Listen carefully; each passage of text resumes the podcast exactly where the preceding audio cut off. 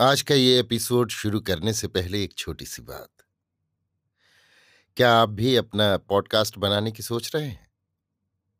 तो anchor try कीजिए। ये पॉडकास्ट बनाने का सबसे आसान तरीका है। नंबर एक, ये फ्री है। नंबर दो, इसमें कई सारे ऐसे टूल्स हैं जो आपको अपने फ़ोन और कंप्यूटर पर रिकॉर्ड और एडिट करने की फैसिलिटी देते हैं। नंबर तीन आप अपने पॉडकास्ट को डिस्ट्रीब्यूट भी कर सकते हैं, जिससे इसे स्पॉटिफाई और दूसरे प्लेटफॉर्म पर सुना जा सके। तो डाउनलोड कीजिए फ्री एंकर ऐप या विज़िट कीजिए एंकर डॉट एफ़ पर अपना पॉडकास्ट स्टार्ट करने के लिए। ये तो थी एक छोटी सी जानकारी, और अब शुरू करते हैं एपिसोड का सिलसिला। तो आज के एपिसोड में लीजिए सुनिए सूर्यकांत त्रिपाठी निराला के लिखे उपन्यास, भीष्म का द्वादश परिच्छेद, परलोक गमन, मेरी यानी समीर गोस्वामी की आवाज़ में। कुरुक्षेत्र की भयानक समरज्वाला में कौरवों और पांडवों की संपूर्ण शक्ति स्वाहा हो गई। अंत में पांडवों के हाथ मैदान रहा। महावीर भीम ने धृतराष्ट्र के शतपुत्रों को यमलोक का यात्री कर महाराज युधिष्ठिर को निष्कंटक कर दिया। द्रोण, कर्ण शल्य भुगदर आदि कौरवों के बड़े बड़े वीर दुर्योधन के स्वार्थ के लिए लड़कर मर मिटे। विधवाओं के हाहाकार से भारत का आकाश विदीर्ण होने लगा। भारत के चिरकालिक पतन का पट भारत वसुंधरा पर भीष्म के रहते रहते ही लहराने लगा। अंतिम समय के भावी अंधकार पर भारत के गौरव सूर्य, चिरकुमार, देवव्रत, महावीर भीष्म अस्त हो रहे थे। साथ ही मानो कह गए कि प्रभात के लिए भी एक ऐसे ही सूर्य की आवश्यकता होगी। वैरियों से विजय प्राप्त कर महाराज युधिष्ठिर हस्तनापुर जाने से पहले भीष्म के पास आए। कई दिनों तक पितामह ने उन्हें इतिहास, धर्म और राजनीति आदि राजाओं के लिए जितने उपयोगी और आवश्यक विषय हैं, सबकी उचित शिक्षा दी। महाभारत का श्रेय पितामह की इन्हीं सूक्तियों में है। शांति पर्व और अनुशासन पर्व, दो खंड के खंड पितामह के अमृतोपम उपदेशों से भरे हुए हैं। अस्तु, आदर्श और उपदेश आदि देकर पितामह ने युधिष्ठिर को हस्तनापुर जाने की आज्ञा दी। महाराज युधिष्ठिर ने नगरवासियों के प्रति यथोचित सम्मान प्रदर्शन पूर्वक उन्हें अपने अपने घर जाने के लिए कहा।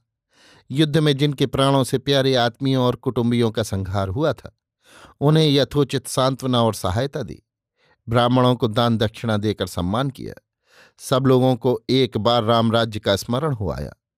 महाराज युधिष्ठिर का राज्याभिषेक सकुशल समाप्त हो गया। इन्हीं दिनों भगवान अंशुमाली उत्तरायण हुए। युधिष्ठिर को पितामह की मृत्यु समय की याद आ गई। तुरंत अपने भाइयों को साथ ले अंत्येष्टि क्रिया के सामान सहित पितामह के निकट आए।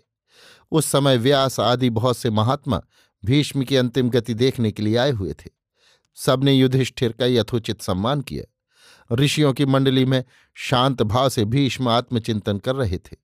युधिष्ठिर ने कहा, पितामह, आपकी शरणोशक्ति तो वैसी ही होगी। मैं युधिष्ठिर हूँ, आपकी चरण वंदना कर रहा हूँ। अब आज्ञा कीजिए, आपकी अंतिम क्रिया के लिए मुझे क्या करना होगा? आपका ये अंतिम समय है, जानकर मैं अग्नि साथ ही ले आया हूँ। मेरे साथ ब्राह्मण, आचार्य ऋत्विक, मेरे भाई, युद्ध से बचे हुए कुछ राजा महात्मा वासुदेव और आपके पुत्र तुल्य राजा धृतराष्ट्र भी साथ ही आए हुए हैं। भीष्म ने आँखें खोलकर अपने आत्मियों को चारों ओर से खड़े हुए देखा। फिर युधिष्ठिर से कहने लगे, वत्स, अब सूर्य उत्तरायण हो गए हैं। मेरे पास तुम अपने आत्मीय बंधु बांधवों को लेकर आए हो। मुझे इससे बड़ी प्रसन्नता हुई। मुझे इस शरशैया पर आज तक लेकर अट्ठावन दिन हो गए। अब मैं अपने स्थान पर जाना चाहता हूँ। सौभाग्य से माघ मास का शुक्ल पक्ष भी आ गया है। पितामह ने धृतराष्ट्र को समझाया। संसार की नश्वरता, भवितव्य की प्रबलता, युधिष्ठिर आदि पाँचों पांडवों की धर्मनिष्ठा वैराग्य आदि पर बहुत से उपदेश दिए। फिर कृष्ण से कहा, हे कृष्ण, इस घोर युद्ध की आग में भारत की क्षत्रिय शक्ति आग की तरह जलकर राख हो गई है। मैंने दुर्योधन को बहुत समझाया, परंतु समय का प्रभाव मैं जानता हूँ श्री कृष्ण, तुम साधारण पुरुष नहीं हो, तुम आदि हो, अद्वितीय हो और सनातन पुरुष हो। तुम्हारे संबंध में नारद की बात कभी झूठ न होगी। तुम और अर्जुन नर और नारायण के रूप से धरा का भार उतारने के लिए आए हो। अब मेरे देह त्याग का उचित समय आ गया है। एक आज्ञा दो कि अंत में परम गति प्राप्त हो। भगवान वासुदेव ने भीष्म की विनय पर प्रसन्न होकर कहा हे भारत के गौरव पुरुष, मैं आशा करता हूँ, आप नश्वर शरीर को छोड़कर अपने वसुलोक में विराजमान हो। आप में पाप का लेश मात्र भी नहीं है। आप मार्कंडेय जैसे पिता के भक्त थे। मृत्यु आपकी दासी है। भगवान केशव की बात समाप्त होने पर भीष्म ने आँखें बंद कर ली। कुछ काल तक मौन रहकर मूलाधार में चित्त को स्थिर करके योग मार्ग द्वारा नश्वर कलेवर को त्याग कर दिया। भारत के हृदय से उसका अनमोल लाल सदा के लिए उठ गया।